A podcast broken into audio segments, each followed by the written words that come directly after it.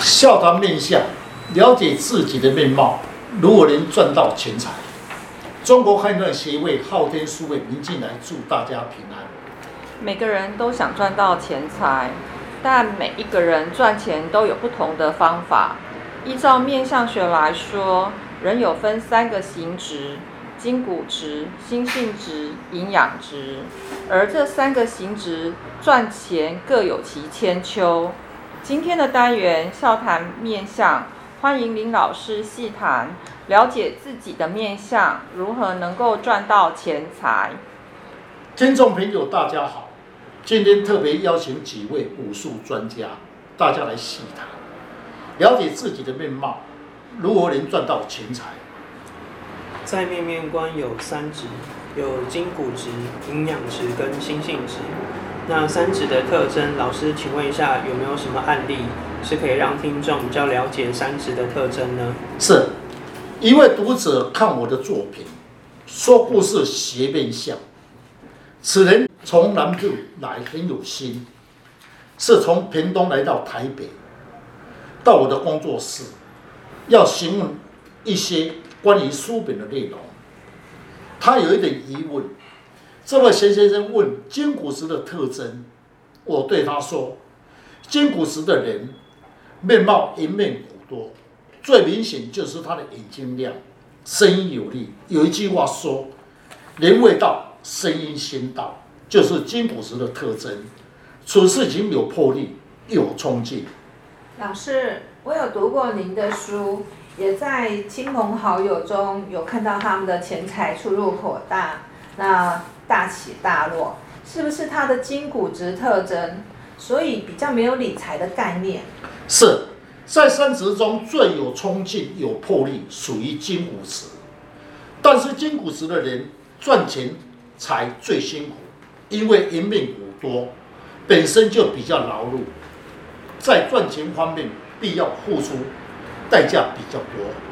据我的了解呢，金骨值的人啊，基本上只会冲不会守。重他会重情义，他的钱财呢来来来去，不善于理财，很容易把钱财就借给别人，因此在钱财方面就会与人就会纠纷很多，遭到是非。此人的下巴会比较削，在理财方面呢比较没有概念，会欠缺，周详的计划有多少呢就花多少，不会理财，所以他在理财方面的概念要需要加强的。是确实，一般来讲，金骨质人比较不会理财。另外，筋骨质的人天生消极，也不要与人合伙做生意投资，否则会破财。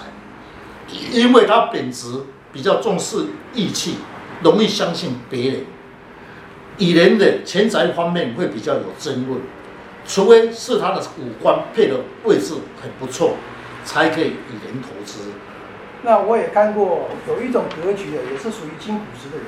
但他本身的动态啊，却只有非常的沉稳。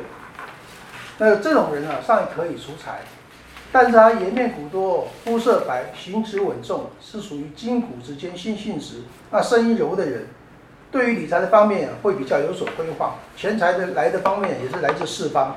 是。那么为了让这位陈先生了解，于是我详细的解说，让他对面相更加的了解，也让他。打开一些诀窍，我对秦先生说：“你是大概了解一些而已。其实面相听起来很有意思，但要懂得面相的精髓，必须下了很多的功夫。相是不独论的，稍微有一点变化，论述就会有差别。我研究面相的，花了二三十年的时光，越深入了解，才了解人的面相很深的奥妙。”必须要多了解三值的特征，才能互相的应用。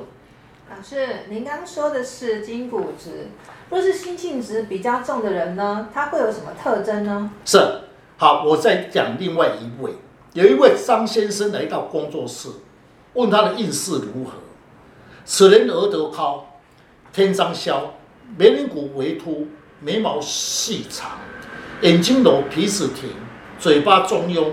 颧骨高，肤色白，下巴微笑，在面面观属于心性质兼筋骨质。为了让张先生了解心性质的特征，所以我特别要解释给他听。好，那这个部分就我来补充说明一下心性质的特征哦。一般来说啊，心性质的人啊，比较会用脑思考，钱财也会比较稳定，对于物质上也比较懂得享受。所以呢，我们来看一下他的面相。通常心性质的人啊，他的额头会比较高，下巴削，那他的毛发比较柔细，眼睛柔，声音柔。个人比较重视高品质的生活，那如果他的天仓宽广，在理财方面比较会有概念，但如果他的天仓削的话呢，那就会没有理财的概念哦，有时候会控制不了自己的消费欲望，消费过度耶。是，刚才这个师姐讲的，把心性质的特征已经很明显的表达出来，确实是这样。于是我分析这一位张先生说：“你的额头高，鼻子挺，眉棱骨高。若是没有错的话，你在事业上属于专业技师。”他说：“对，我是从事室内设计方面。老师，你怎么样判断？因为心性直的人，额头高，脑筋思想丰富，加上你的眉骨高，鼻子挺，在专位上比较有发展，加上你的声音柔。”深裸的人呢，比较有计划性，是适合在设计方面比较合乎他的逻辑，处事已经比较细腻。好，就是你呢，属于心性质呢，下巴一定是微削的哈，是属于专业技术。钱财方面呢，就赚得比较辛苦，因为下巴削的人呢，财源就会不稳定。除了在专业技术以外呢，你还是必须运用智慧去发展，对你才是有利的。呃，我的认知的话，新性质的人，他赚钱方面的企划能力比较强，那属于专业知识是受到肯定的。在美感方面的话，敏感度很强，他思想也比较活泼，想象力会比较丰富，那很适合做教育啊、文教啊、艺术家、音乐或是服装设计、美容、演艺人员这一种，那他一生的钱财就会比较稳定一点。在这边请教一下老师，什么样是一个？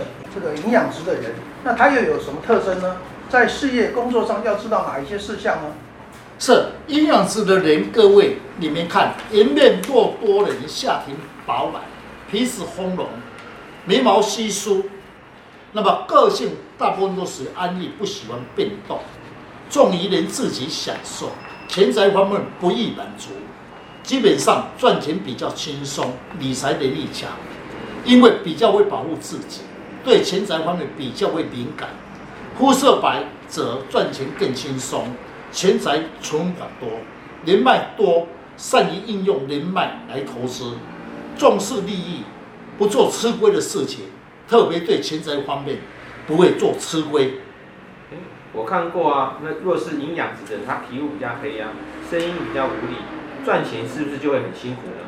但是呢，若是营养值的特征，他皮肤白，赚钱是不是就比较轻松？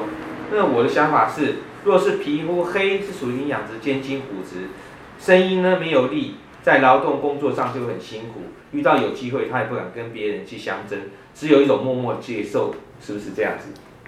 哦，若是营养值兼筋骨值的人，这种颜面骨多，眼神定，声音有力，或者是声音柔。老师，他们适合往哪方面投资会比较轻松，而且还可以赚到钱财？是，那最主要就是在重点关键在眼睛，眼睛定成声音稳重。你要赚钱财，适合在文学或是专业的领域上发挥你的专长，对赚钱最为有利。如果说颜面比较骨多的话，眼睛定神，那声音有力的话，其实适合在职场上。那你的筋骨质特征不怕吃苦，有有耐劳的精神，那也很适合在业务上发展。那我的看法呢是，如果你的声音柔，额头比较高，颜面骨又多，你本身就比较属于清格，因为呢额头高是以智慧去争取财，适合在学术研究方面发展，就会有机会赚到钱财哦。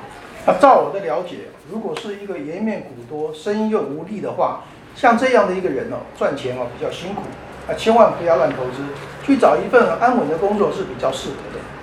是，所以人的是各有优点，不管是筋骨质、营养质、心性质。事先也要了解自己的面貌、优点与缺点。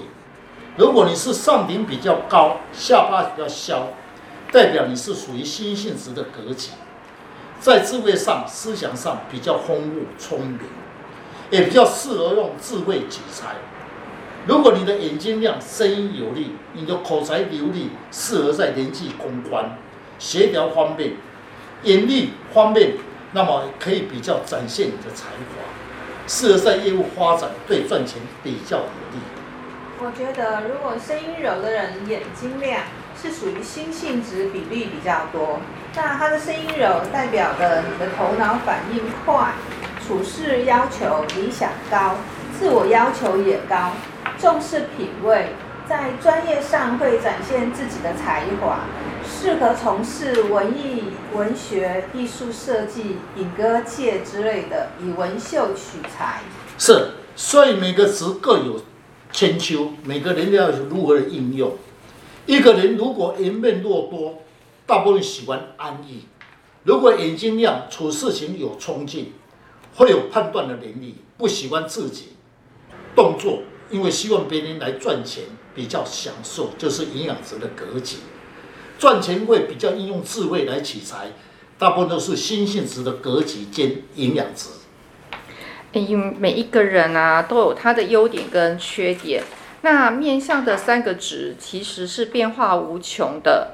每一个人的面相体格很少是专一单独形成的。那以三子来说，或多或少都具备有两种以上的形值。那若这三个形质呢，能够适当的配置，是最为上乘。然而，人的面相是天生俱来的，无法事先来定做。那研究面相，就是在了解个人的优点跟缺点，截长补短，设法改变自己的缺点。大家如果想要了解自己的面相，可以上网查看昊天书院林进来老师，那会更加了解面相的奥妙。谢谢老师，不客气。